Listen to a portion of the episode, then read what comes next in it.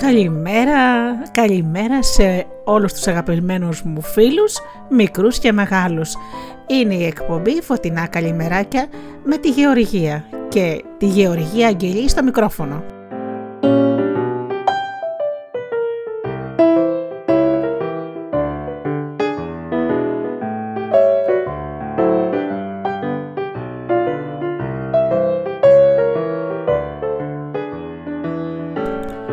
Γλυκιά καλημέρα, στολισμένη με παραμύθια, παιχνίδια, ποίηματα, παλιά επαγγέλματα, κομμάτι της μυθολογίας και ένα σωρό ωραία πράγματα.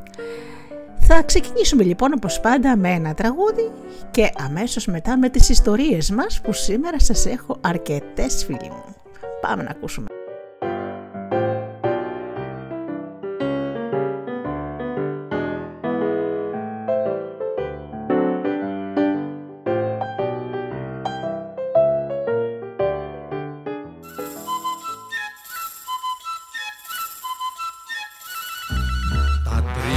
Μερμιγκάκια, μπαμπάς, μαμά, παιδί, περνάνε ποταμάκι χαρούμενοι κι τρεις.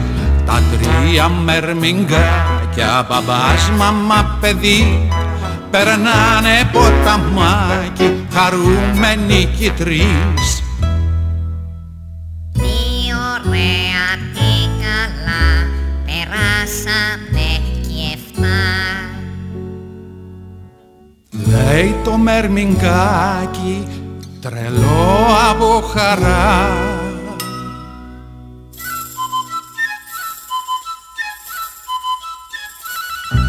Γιατί λέτε παιδάκια, το μερμιγκάκι λέει επτά αντί για τρεις, επτά αντί για τρεις.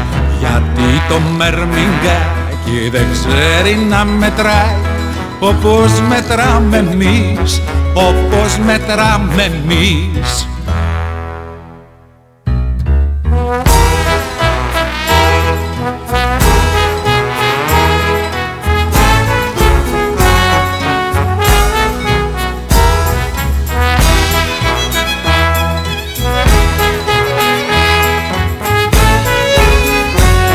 Όπως μετράμε εμείς.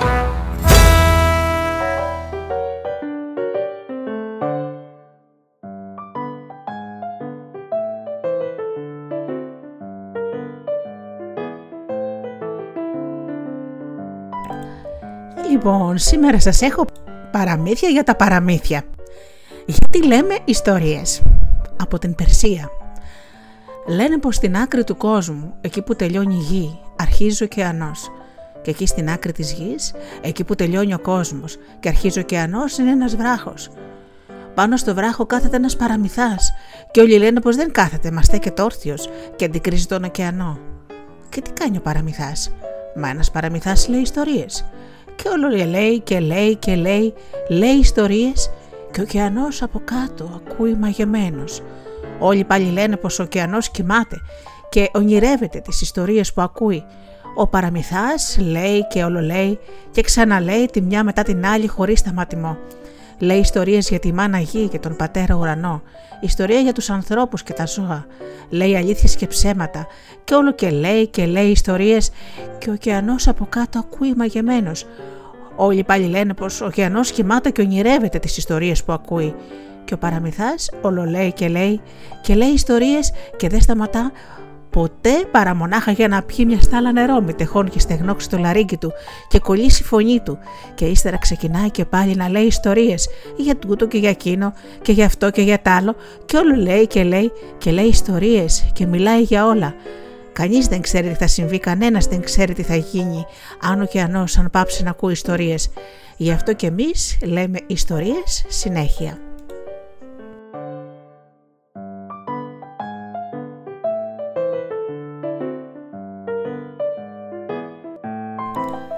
Τι λένε όμως οι Σούφι για τις ιστορίες? Η σημασία των ιστοριών. Μια φορά και έναν καιρό, όπως όλους τους τόπους, έτσι και σε ένα τόπο μακρινό, έβγαινε τα βράδια ένας παραμυθάς και έλεγε στον κόσμο ιστορίες.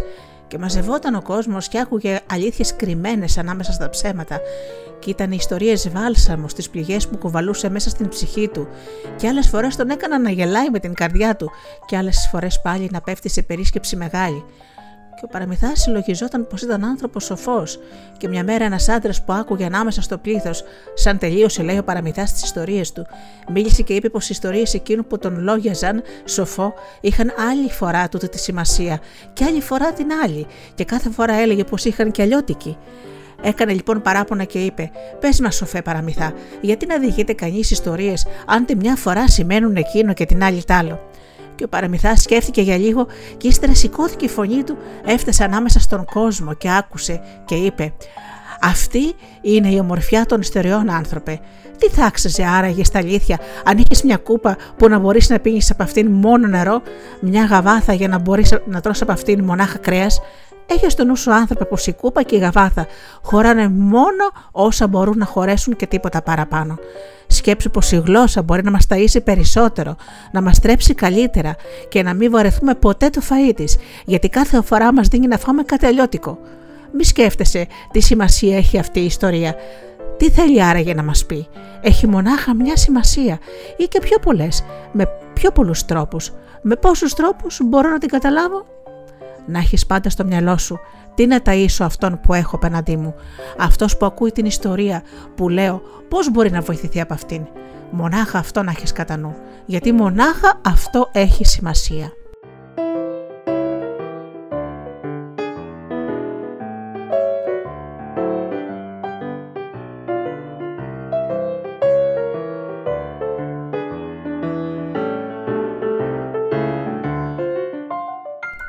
Πάμε τώρα μέχρι την Ιγυρία. Τα παιδιά των ιστοριών. Φιλοί εκόη. Λένε πως το ποντίκι μπορεί να βρεθεί παντού, γλιστρά, χωρίς φασαρία, μέσα στα σπίτια των πλουσίων, και κάνει επισκέψεις στις καλύβες και στις παράγκες των φτωχών. Μπαίνει μέσα στις κουζίνες και τρυπώνει στις αποθήκες. Τριγυρνάει στα χωράφια και ξενυχτάει σε στάβλους. Δοκιμάζει από αυτά που οι άνθρωποι δεν τρώνε και ευχαριστιέται όσα κάνουν τους ανθρώπους να ρεύονται. Τις νύχτες με τα μικρά τους μάτια να στράφτουν, αντικρίζει όλα όσα γίνονται στα κρυφά. Ξέρει τα πάντα και δεν του ξεφεύγει τίποτα. Ακούει τα μυστικά των δυνατών και ξέρει τα λόγια αυτών που αγαπιούνται. Ψιθυρίζει τις κουβέντες που λένε οι μανάδες στα παιδιά τους πριν κοιμηθούν και κρυφακούει όσα σκέφτονται οι σοφοί, σα συναντιούνται μεταξύ τους. Κανένα μέρος που φυλάει στην αγκαλιά του θησαυρούς δεν έχει σιγουριά, γιατί το ποντίκι σκάβει λαγόμια και πηγαίνει και τους βρίσκει. Ξέρει τα φανερά και τα φανέρωτα, εκείνους τους μακρινούς καιρούς που δεν ήταν καιροί των πατεράδων μας, μα ούτε και καιροί των παππούδων μας. Λένε πως μια κοσμογυρισμένη ποντικίνα ήφανε ένα παιδί από τις ιστορίες που άκουγε όλα αυτά που αντίκρισαν τα μάτια της. Ήφανε έτσι πολλές ιστορίες και έδωσε σε καθεμιά χρώματα λιώτικα, άσπρο, κόκκινο, μπλε ή μαύρο. Και οι ιστορίες έγιναν τα παιδιά της και έζησαν μαζί της τη φωλιά της και την υπηρέτησαν, σαν να ήταν η μάνα τους, γιατί δεν είχε δικά της παιδιά.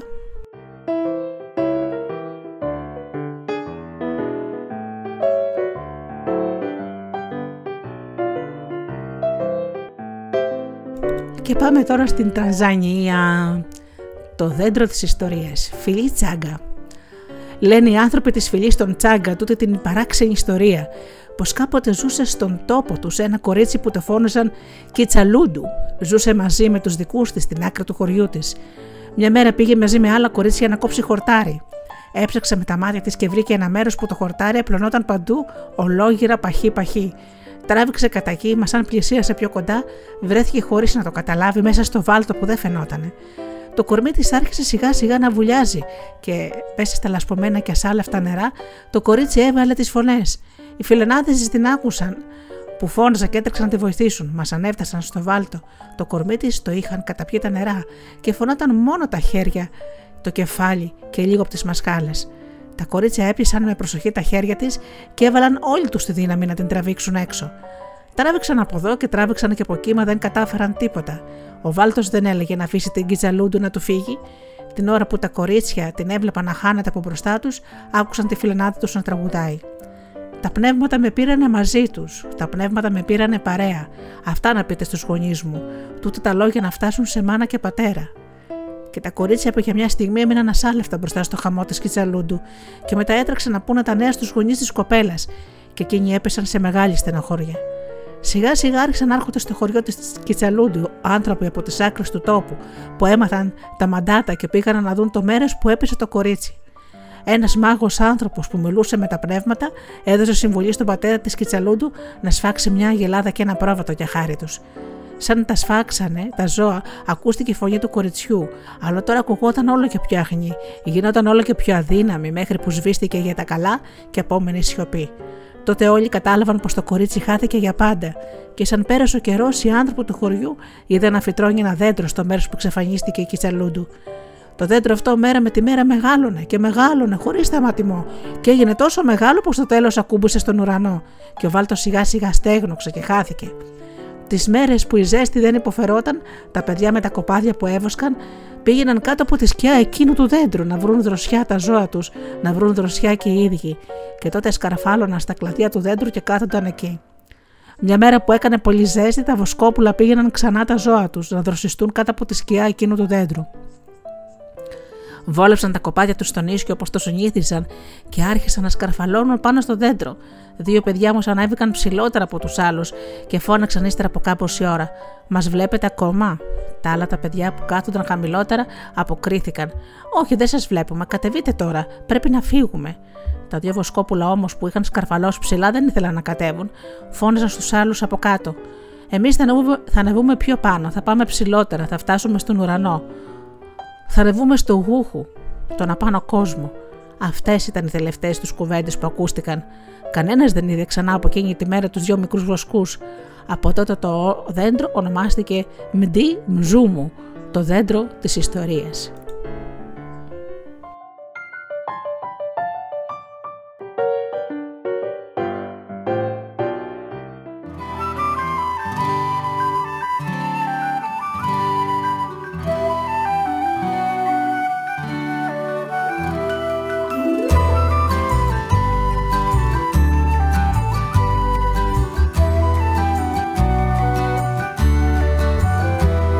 Τα ρήματα σένω, σου το λέω και επιμένω. Για τα ρήματα σένω, σου το λέω και επιμένω.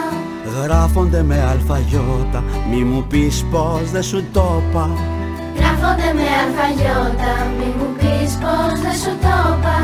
Γράφονται με αλφαγιώτα, μη μου πεις πως δεν σου το είπα. Πλην του μένω, δένω, πλένω. Πλην του μένω, δένω, πλένω.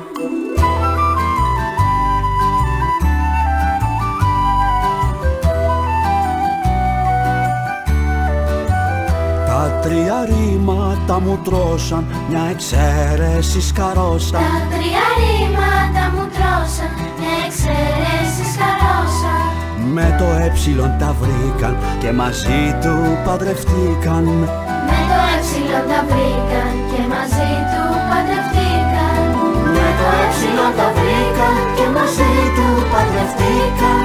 Το αλφα, γιώτα, το ταπόσαν. Το αλφα, γιώτα, το ταπόσαν.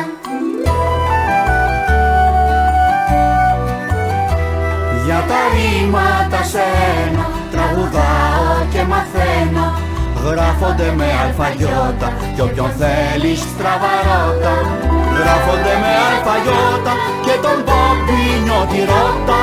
Πλην του μένω, δένω, πλένω. Πλην του μένω, δένω, πλένω.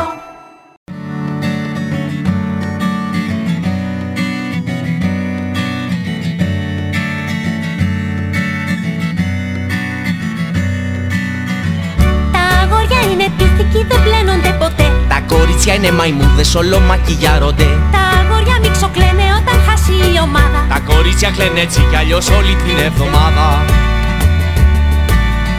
Έλα.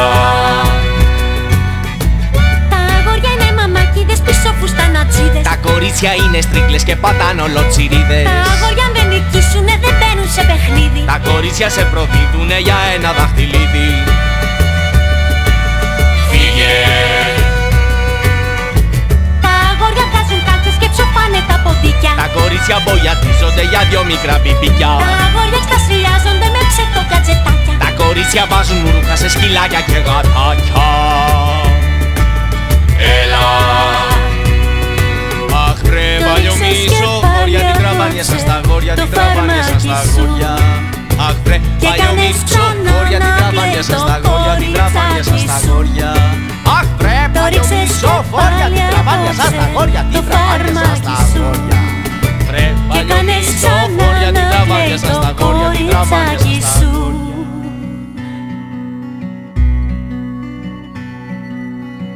Κι όμως είναι τόσο ωραίο το ότι δεν είμαστε ίδια. Σκέψου βαρέτη που θα ήταν η ζωή χωρίς παιχνίδια. Και το πιο καλό παιχνίδι είναι εκείνο που αγνοείς, που έχει δύσκολους κανόνες κι αν νικήσεις θα χαθείς.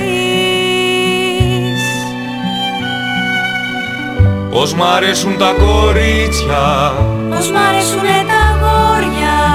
Πώς μ' αρέσει που γκρινιάζεις, πώς μ' αρέσει που βρωμάς. Ό,τι και να λες το ξέρω, πως στο βάθος μ' αγαπάς. Τα αγόρια είναι πυθικοί, δεν πλένονται ποτέ. Τα κορίτσια είναι μαϊμούδες, όλο μακιγιάρονται. Τα αγόρια μιξοκλαίνε όταν χάσει η ομάδα. Τα κορίτσια κλαίνε έτσι κι αλλιώς όλη την εβδομάδα. Τα αγόρια είναι μαμάκιδες, πίσω φουστανάτσιδες. Τα κορίτσια είναι στρίλες και πατάνε ολοτσιρίδες. Τα αγόρια αν δεν νικήσουνε δεν μπαίνουν σε παιχνίδι. Τα κορίτσια σε προδίδουνε για ένα δαχτυλίδι. Τα αγόρια βγάζουν κάτσες και ψοφάνε τα ποτίκια. Τα κορίτσια βολιατίζονται για δυο μικρά πιπίκια. Τα αγόρια εξτασιάζονται με ψευτοκατσετάκια. Τα κορίτσια βάζουν ρούχα σε σκυλάκια και γατάκια.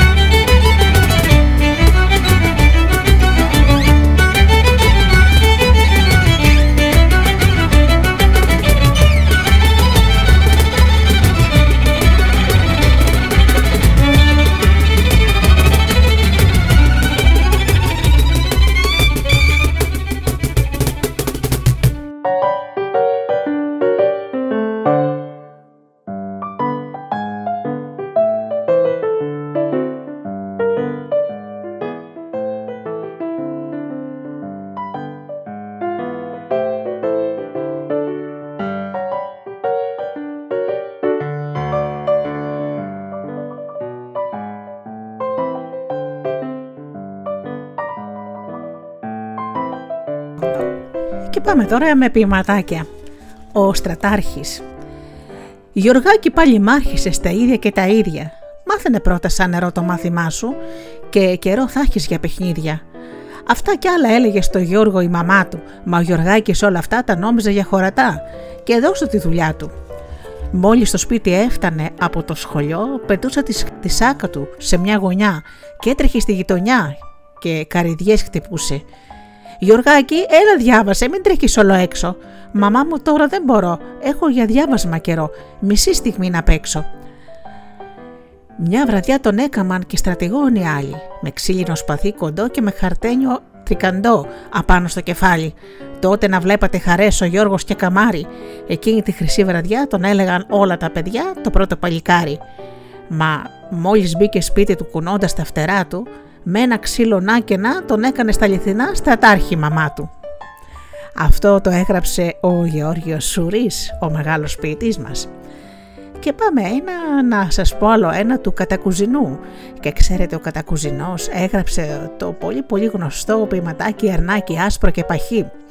Λοιπόν, να πούμε τα πουλάκια του Κατακουζηνού. Της εξοχής πουλάκια ωραία ζωηρά, στου δέντρου τα κλαδάκια πετάτε με χαρά. Και χαίρεστε τη φύση τον όμορφο καιρό και πίνετε στη βρύση νεράκι καθαρό. Ω πώς επιθυμούσα πουλάκια ζωηρά κι εγώ να επετούσα στους ώμους με φτερά, σε πράσινο κλαδάκι να παίζω ανθυρό κι εγώ σαν το πουλάκι τη φύση να χαρώ.